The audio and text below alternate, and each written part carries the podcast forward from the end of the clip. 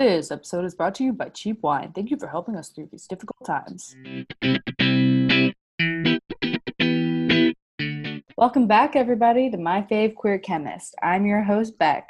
And I'm Geraldo, and we hope that y'all are staying safe and healthy, especially now that a lot of schools are starting or have started classes around the country. We know that these are difficult times and that sometimes it is out of our hands, but please let's try to minimize the spread of the virus, to wear our masks, and continue to socially distance. We also want to bring attention to what's happening in the South. Hurricane Laura entered the contiguous United States through Texas and Louisiana, leaving a path of destruction and debris. We hope that those of you in the path of the hurricane are staying safe, and we'll share resources on how to help those affected by the hurricane in our Twitter later today. With that, here's our show.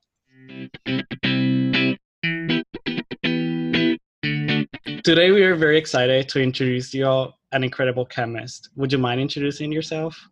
Yes. Um, hi, everyone. I'm Antonio Tinoco Valencia. Uh, my pronouns are he, him, his. And just to give you a quick background about myself, I was born in Guanajuato, Mexico, and I immigrated to the US with my family as a young child. I navigated most of my formal education as an undocumented student uh, until today. Uh, I have DACA. And I initially started at East Los Angeles College, being that I'm undocumented, it was my only viable choice as a you know undocumented immigrant. So you know at the time, this is pre-DACA. This is in 2008. I wasn't eligible for most scholarships nor financial aid, so that was my choice to start at ELAC as a you know as a the viable choice that I had at the moment. Um, there, I participated in the Mathematics, Engineering, and Science Achievement Program, um, the MESA program. Uh, I started as a mechanical engineering major and then I took uh, general chemistry, and that's where um, I, you know, I got a like a taste of chemistry, and I really liked it.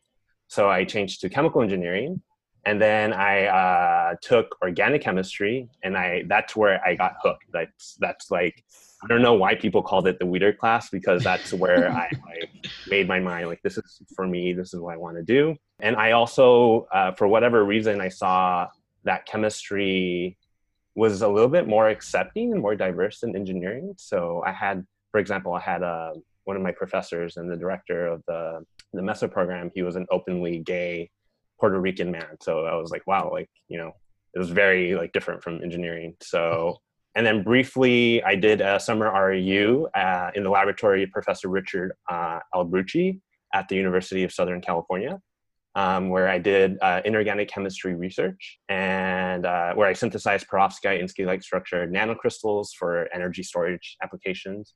And then I transferred to Cal- uh, California State University Los Angeles, where I performed research with Professor Allison McCurdy in the area of bioorganic chemistry, where I synthesized a calcium selective naphthopyran based photoswitch for the study of oscillatory calcium signaling in mammalian cells. So right now, currently, I'm transitioning. I defended my thesis in June, and I'm going to start my postdoctoral fellowship at Harvard with uh, Professor Emily Balskus in the Department of Chemistry and Chemical Biology. Nice. Wow, that is that is yeah, quite quite the journey. So I guess we'll start off like kind of in the in the beginning. So okay. um, like you mentioned, you um, ended up transferring to Cal State Los Angeles. Right. So how was that experience there?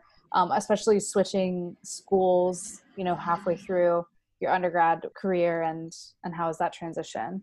Yeah, um, the transition wasn't too bad. I mean, uh, I think in California, a lot because it's so expensive to live here, um, a lot of people start at community college. So um, it wasn't that big of a deal. I think for me, the biggest draw that I had towards Cal State LA was that I could receive a high quality, rigorous education. The research was top notch for a master's level university. It was affordable. I only paid like I think the tuition was like seven thousand dollars a year. And it, what was interesting too, when I would talk to the professors, they would tell me like, they're the undergraduates run the research. They're the ones doing everything in the lab. They're the ones ordering chemicals. They're the ones coming up with ideas. So I think um, in hindsight, that really prepared me really well for graduate school. So yeah, and it's you know Cal State LA being a minority serving institution, it's also a Latino serving institution or a Hispanic serving institution institution.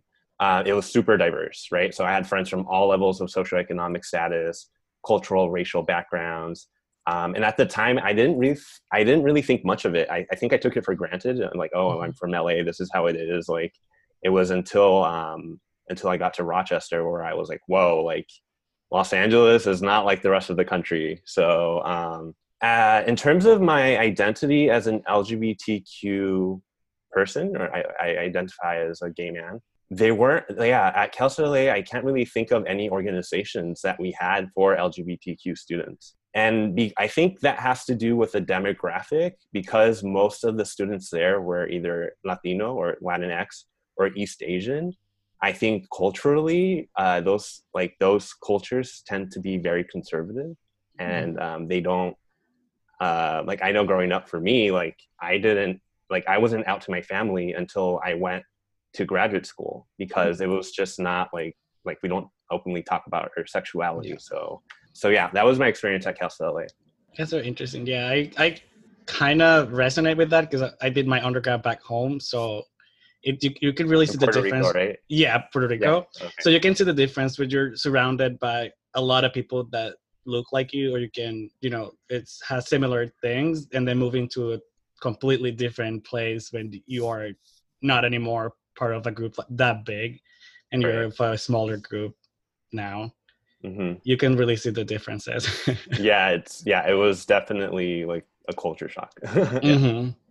So that goes perfect with our next question which is then you moved to new york to rochester new york to, to do your graduate studies at the university of rochester so mm-hmm. how was that transition i know you started mentioning about it how was the transition from the west to the east coast and and your experience as an lgbtq plus grad student there yeah, so uh, the biggest shock or the biggest transition that I had to make was like a culture shock. It was, um, I went from a predominantly minority city and state to a mm-hmm. predominantly white city or white, yeah, metropolis, because the city's pretty diverse, the center city of Rochester, but the metro region is quite, is not very diverse.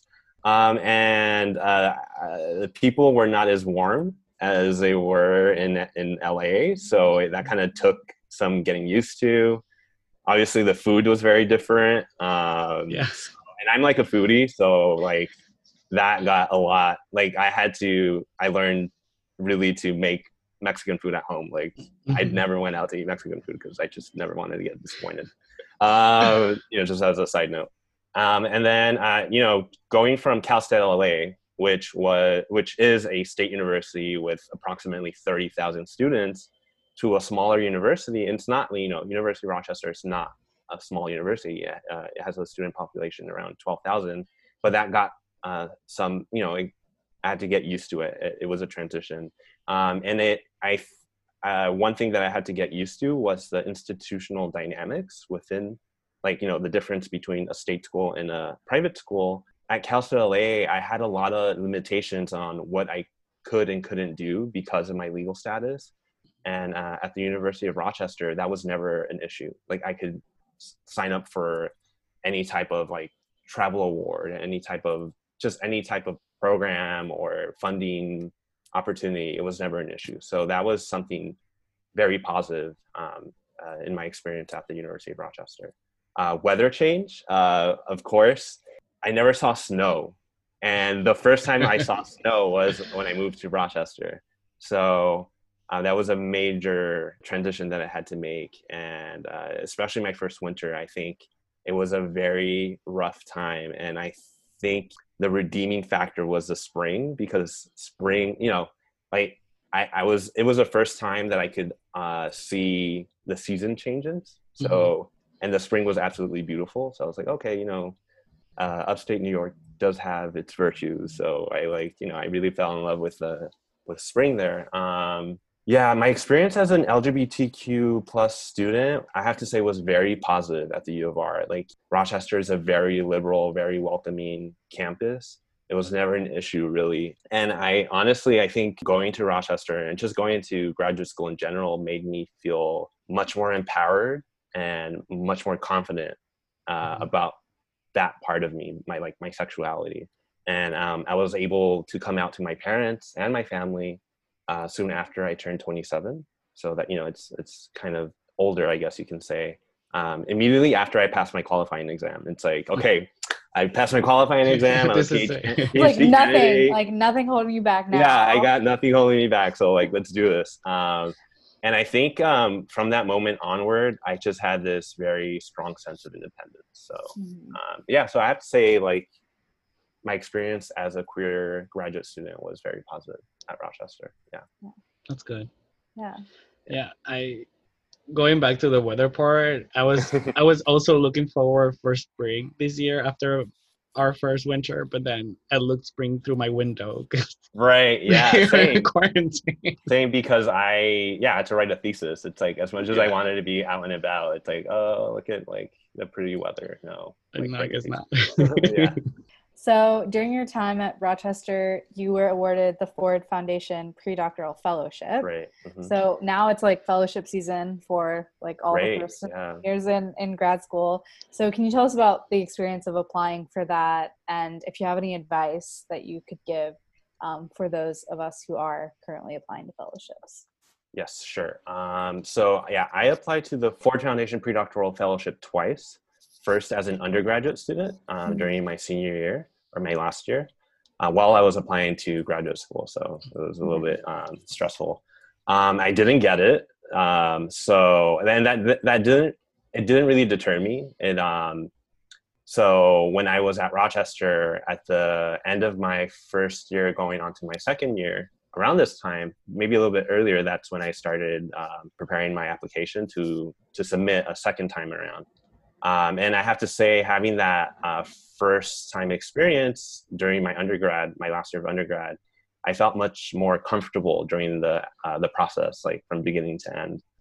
So, uh, so I started really early. Um, the second time around that I applied, I started in the summer and fall before the December deadline. Uh, I attended a writing boot camp. I had multiple people read my statements, uh, my lab peers, my professors, former mentors, um, and I think all of their collective input and critiques were really useful. So uh, the advice that I had for you know students in their last year of undergrad or first year graduate students, second year graduate students, one thing that I have to get you know a piece of advice for them is to keep up your grades in both undergrad and graduate school. The Ford Foundation Predoctoral Fellowship places heavy emphasis on um, what they call is evidence for superior academic achievement. And you have to keep in mind that you're not only competing with STEM students, but you're also competing with students in the humanities, social sciences, behavioral sciences, which, um, like, no offense, they tend to have higher GPAs and have a lot of, like, you know, have more time to do extracurricular. So they look, you know, they have like stellar um, applications. Um, another piece of advice I would say is stay connected, like stay, stay well connected with your former advisors and mentors, and make sure they know what your career goals are, um, especially during the time that you're applying to the fellowship. Uh, I think it's, I, I feel a little bit silly for saying this. You should read the statement of program goals and the positive factors for selection. And you make sure you not only satisfy the statement, Mhm. uh, and you complement the goals of the fellowship, but also incorporate some of the language that the fellowship announcement has in the actual like the like the PDF. You know, like try to use some of that language. Like I'm not saying verbatim say the same words that they that they use, but you know, Mhm. um, around around that um, use like language that is very similar obviously start very early i think it's never too early and that's something i really learned um, in my undergraduate year uh, when i applied i started late i thought it was like oh no big deal but like it made things ev- like so much more stressful when you procrastinate right so Mhm. um, and I think the last thing I, I want to say is that you should, in the personal statement, you should share your story and don't worry about coming off scholarly. I was so worried when I was writing that I was not being eloquent enough or Mhm. that, you know, I wasn't sounding very, um, yeah, like very scholarly. Mhm. Um, so my advice to you or to anyone you know, thinking of applying is just to be authentic to yourself and tell your narrative the way you want to tell it. Not don't try to like make it fit into what you think it should be. Is that, yeah, Mhm. if Yeah. that makes sense. Yeah. Yeah, yeah no, that that does definitely. Yeah. it's so funny because well, you were talking about this. I was like, okay, after the GRFP, I might just apply to the Ford one if I already have a material. But then you mentioned the great things. I was like, uh, okay, never mind.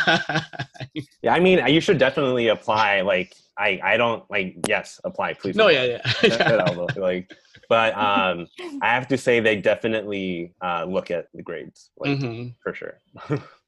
yeah, sadly.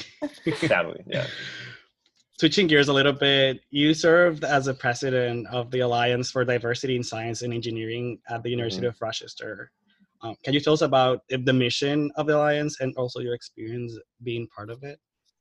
Yeah, so, so two graduate students and I, two other graduate students and I, um, we wanted to, you know, we found the chapter of the Alliance for Diversity in Science and Engineering because we wanted to create like an all-inclusive graduate student organization that would promote diversity as well as support URM graduate students, professors, and professionals in STEM. Because at that time, um, we're talking about 2018, there were, we have nothing. Like Rochester, we didn't have SACNAS, we didn't have SHPE, like anything related to STEM, like sadly. So, um, you know, we, we came together, we formulated a mission statement, we put our application together, we met with different diversity offices on multiple campuses because uh, the University of Rochester has what's called the River Campus, which is where the School of Arts and Sciences is located. But we also have the Medical Center where uh, the School of Medicine is at, and um, and that's where all the biochemistry, biophysics, and other STEM departments are located. So we had to, you know, go all through campus to talk to um, the offices to see if they can fund us, if we can work with them. Um, so yeah, uh, in terms of the mission of ADSE Rochester, um, you know, like I said, we, we want to promote diversity in STEM and support URM STEM students and professionals. But really, the goal that we had in mind was to start a diversity in STEM lecture series, which is a speaker series where each speaker gives a two part seminar, a science lecture, and a diversity lecture, uh, where they focus on their career pathway and they highlight their unique stories and backgrounds that help them get to where they are at that you know at that present day. Um, we, and we had a very successful lecture uh, series. We had three in total. The first one was professor rigoberto hernandez at johns hopkins university and he is actually the director of oxide which is like a diversity association within chemistry. So that was really good we also host, uh, we hosted and we continue to host panel discussions, socials, and pro, uh, professional development workshops. We do outreach events focused on STEM within the local community. So, yeah, like I said, it took a lot of initiative and a lot of gathering of resources to come together and like make it happen. Um, one of the events that I was most proud of uh, was uh, when we hosted the first ever LGBTQ and STEM academia panel discussion uh, with U of R faculty and staff members. And it was really interesting because during the panel discussion, one of the faculty members who completed his PhD at the U of R in the mid 90s, he told us he never thought, like in a million years, that he would have been able to openly discuss his journey as a gay man at his own alma mater. And he highlighted all the gener- you know, the generational differences of like being gay in the 80s and the 90s and what it means to be gay now or be mm. queer now. Or yeah so that was that was a really insightful panel discussion and i think it was um it was kind of nice because it was like the last month that i served as president and like mm. so it was like a really good way to like cap everything off. Yeah. Yeah. That's so cool. that's aw- yeah that's awesome. Also crazy that in 2018 they didn't have it like anything. That's... yeah we yeah it's it, i that also fueled me to really you know band together and um, and get something started because I was mm-hmm. like how yeah. like yeah we're in 2018 like we need to have something yeah. for URM students. Yeah, definitely. So as you mentioned, um, you are about to start your postdoc. Yeah, in September. Mm-hmm. Yeah, um, at Harvard and Dr. Balskus. So can you tell us about like the process? Of finding a postdoc, applying, and also if you have any advice or tips for grad students who might be interested in going to get a postdoc. Sure. Um, so the way I went about starting my postdoc application process, I first, you know, like, and I think we all kind of do this. Like, we will like look at papers that are not necessarily like related to our research, but they're really like cool or like interesting to us. And I read a paper by the Balskus group, and I was just like mind blown. I was like, what? Like, how is she doing? Like, how is she studying all the chemistry occurring in our in our gut, you know, in our microbiome? Um, so I became really interested in her research. Obviously, I read more papers and I, I looked into her uh, lab website. And then uh, that's where she uh, she basically has detailed out like if you're interested in a postdoc, this is what you have to do. Mm-hmm. Um, so she, uh, Professor Balskus or Emily, she requires you to submit a mailed paper application to uh, her uh, Harvard address. Mm-hmm. Um, so the application uh, consisted of my CV, cover letter, graduate research summary. And so I submitted that in July and then um, of last year, 2019. Mm-hmm. And then um, I knew that, you know, I was going to go to the ACS national meeting in San Diego in August, and I knew that she was presenting. So I made, I, you know, I made it a goal of mine to go see her presentation. And then I mm-hmm. emailed her ahead of time telling her that I was going to go to her presentation and I would mm-hmm. have, you know, really uh, appreciate if we can talk maybe after her presentation. So then uh, I met with her after her talk at the national meeting in San Diego, and I had like a mini interview with her. Mm-hmm. Um, and then that's when she she was like, okay, well, um, you know, moving forward, just ask your references to send their letters of rec. Mm-hmm. Uh, and then she asked me to prepare a mock research proposal to see how I write and think about my science. Mm-hmm. So I did all of that. I prepared my, uh, I prepared and submitted my proposal. And I then had a formal Skype interview, one-on-one with her. And then I had an in-person interview at Cambridge, at Harvard, where I presented my graduate research. I met with um, current Balskus group members, and you know, I had dinner with her and a few other postdocs. Um, and a month later, after that, um, I got an offer uh, via email, and it was just like I remember uh, I was in uh, we were in group meeting, and um, I was doing what we probably shouldn't be doing, checking my email or checking on my phone, and then I saw the email, and I was like, no way. And then I just like turned around and like showed the email to my lab mate and he was like, what? And I just like, like, I, you know, I couldn't like just burst out during like mm-hmm. halfway through group, uh, group meeting. so, um, yeah, so that's how I, that was my experience. That was my mm-hmm. journey uh, applying to a postdoc. So, uh, in regards to advice, once again, not to sound like a broken record, prepare ahead of time yeah. have your cover letter, research statement, up to date CV at hand, and make sure, I think, make sure to make it a habit to update those documents like at least a month, like every month, you know, just mm-hmm. give them a quick glance and like remind yourself what you like if you published something or if you like um, got an award or did, you know mm-hmm. gave a presentation somewhere like just make sure to have those documents mm-hmm. updated um, I also would advise um, students to read literature outside of your immediate like field of graduate, you know, within your graduate research. Um, so, um, and go for the subjects that most interest you. Be persistent. I think my experience taught me that I had to be patient and I had to be persistent because there were a couple of times where I didn't get immediate email responses and I was just mm-hmm. like, oh my God, like like i'm like she doesn't want me like oh, like um so yeah so like you know be persistent uh you have to be very self-motivated through that process so mm. like and one last piece of advice i think you should always dream big and don't think that you can't make it into like a big name lab i never thought that i was going to be able to like make it to the Balskus group you know being such a well-known lab at a school like harvard like mm-hmm. but it was always my dream and i never let it deter me so um so yeah that's the last piece of advice in in, in the context of like applying to a postdoc uh, yeah. position that's really exciting. Congratulations, also. Yeah, thank you. I'm super I'm sure excited. that that was like a re- relief when it. It was like my goodness. Yeah. so I, we've talked about this a little bit over through our conversation. Yeah. Would you say that your identities as a Latinx LGBTQ plus individual have had like any effect on your career thus far? Yeah, so I think uh, in regards to my identity as an undocumented Latinx uh, student um, has had a significant impact on my career. Uh, before DACA, uh, Deferred Action for Childhood Arrivals, none of the things that I have accomplished so far would have been possible. So, mm-hmm. like, my identity as a Latino immigrant to this country has definitely impacted the way I've uh, pursued my education. I've, you know, had to face a lot of hurdles, but, um, you know, and then when uh, when DACA was rescinded, um, at that very moment, um, I felt like everything that I had worked so hard for was going to be like taken away from me, and it was mm-hmm.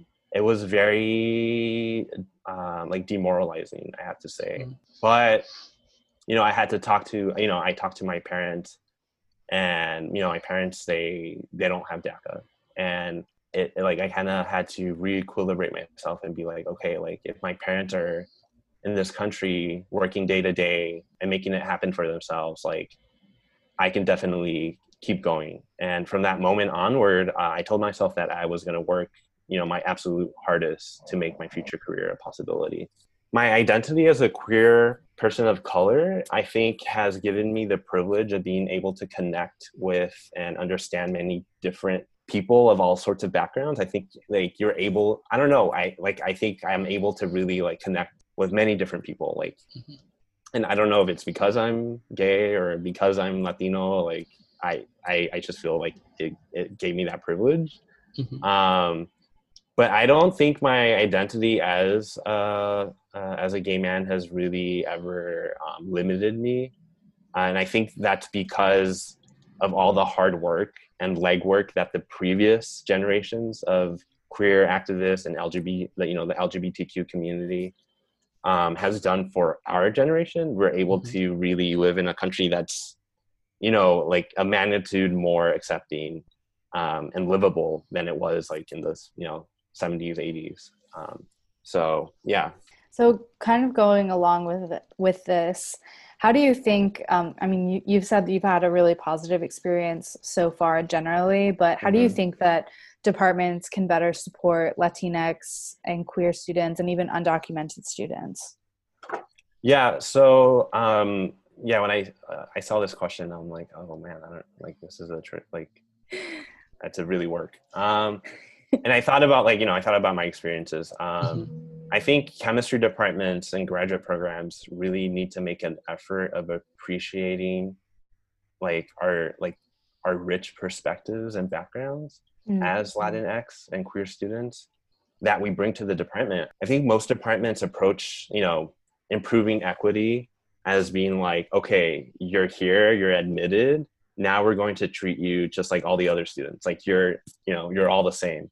Mm-hmm. Which I think does a huge disservice to like Latinx students and to students that identify as lgbtq plus and i think we just really needed we need to do a better job of humanizing chemists like Mm. For example, um, I hosted Professor Eric Jacobsen from Harvard mm-hmm. uh, as our student invited lecturer.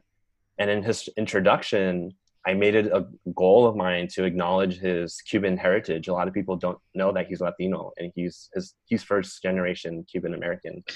Um, I did not. Know, yeah. Yeah, and he he speaks like perfect Spanish. Like he puts my Spanish to shame. Um, like seriously, and um and it was it was really you know it was really like an honor to do that because he told me he continuously thanked me and he told me that no one has ever introduced him as a Cuban American. So and I was like that's so odd. Like like why is it why is it so difficult to acknowledge scientists and chemists as like human beings or like you know mm-hmm. like mm-hmm. that have a culture that you know we have culture we have our own background so mm-hmm. i think you know we can also like make latinx and um, students and queer students feel more comfortable or more supported like through promoting you know diversity seminars like i said through ATSU we were doing that and like hosting diversity meet and greets or socials to really like come together and kind of like and you know like not to make them as like exclusive where it's only like lgbtq or only mm-hmm. you know uh, latinx students or urm students but like really make it an effort to like come together and like get to know one, one another like I don't know, maybe I'm too much of a social butterfly, but like I feel like we need to do more of that. Like I don't know. yeah.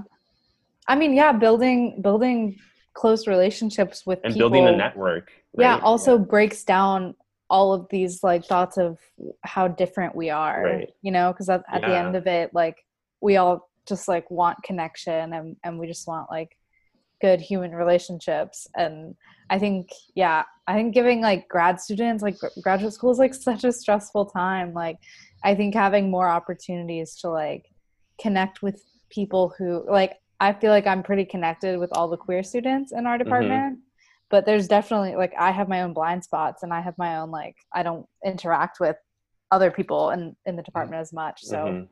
i think that's a good idea. I think like creating more opportunities to just like Yeah. get to know each other Right. Yeah. No, and I think um, through ADSE, because we're all like collective, we're able to host a variety of like mm-hmm. kind of events, not just focused on one thing. Mhm. And I think it's allowed students that would have never met each other to come together and like be like, oh, like you're like you're a student at like Mhm. the medical center. Oh, I'm like a physics student in like the laser laboratory for energetics. I don't know, whatever. but like it, it allows for those connections to be made that would never have Mhm. been made if you would have Mhm. just stayed in your lab. yeah I know. I'm, I'm I'm very thankful that we have a SACNAS chapter here. I've Mhm. got to to meet so many Latinx students here at, in Michigan. It re- it's really good and important. Yeah. So, who's your chemistry role model and why? And you can have more than one if you if you do. Okay, good because I do. Yeah. this really almost, hard. al- yeah almost everyone does so. Yeah. yeah. So I have two chemistry role models, and they're both women. Uh, my former professor and chemistry club advisor, Professor uh, Veronica Jaramillo. Uh, she's my role model because I think her background as a first generation Latina whose parents immigrated to the United States from Ecuador. Uh, she paid her own college tuition by working part time while going to college. Mhm. She got her PhD in physical chemistry, which you don't really heard of. Like, you know, like, Wow. and this is like early 2000s or maybe, Mhm. yeah, like early, early 2000s at the University of Arizona. She was really the first person that I met and I saw her and I was like, wow, like if she can do it, like I can do it too. Like because of her like her background is very similar to mine. Mhm. Um, and I also she was the first professor to encourage me to continue my education at a very pivotal time where I was about to quit. This is like I said, I started um, my undergraduate education before DACA, and I just there was a time where I just felt really hopeless, like like why am i going to school? Like i'm not going to be able to transfer. I'm not going to be able to do anything. But she told me not to and she she really encouraged me to continue. Um, and she you know she believed in me and it just meant the world to me. So i always you know i always cons- i've always considered her a role model and a mentor uh, of mine. And the second role model my second role model is not technically a chemist. Um, it's uh, professor frances arnold. And I remember when I first heard her speak at an ACS local section dinner meeting here in LA as an undergraduate, I like immediately fell in love with her research in the field of biocatalysis. I was just like, this is like so much so that this that's what I did in graduate school. Um, I worked for Professor um, Rudi Fasan at Rochester, who happened to be a former postdoc in her lab. So go figure um, and she yeah she really inspired me to go into biocatalysis and i think her story as a really like a pioneering woman in engineering in the field of chemical engineering and everything that she's done and accomplished has just fueled my own aspirations. Like she's in my eyes she's like amazing.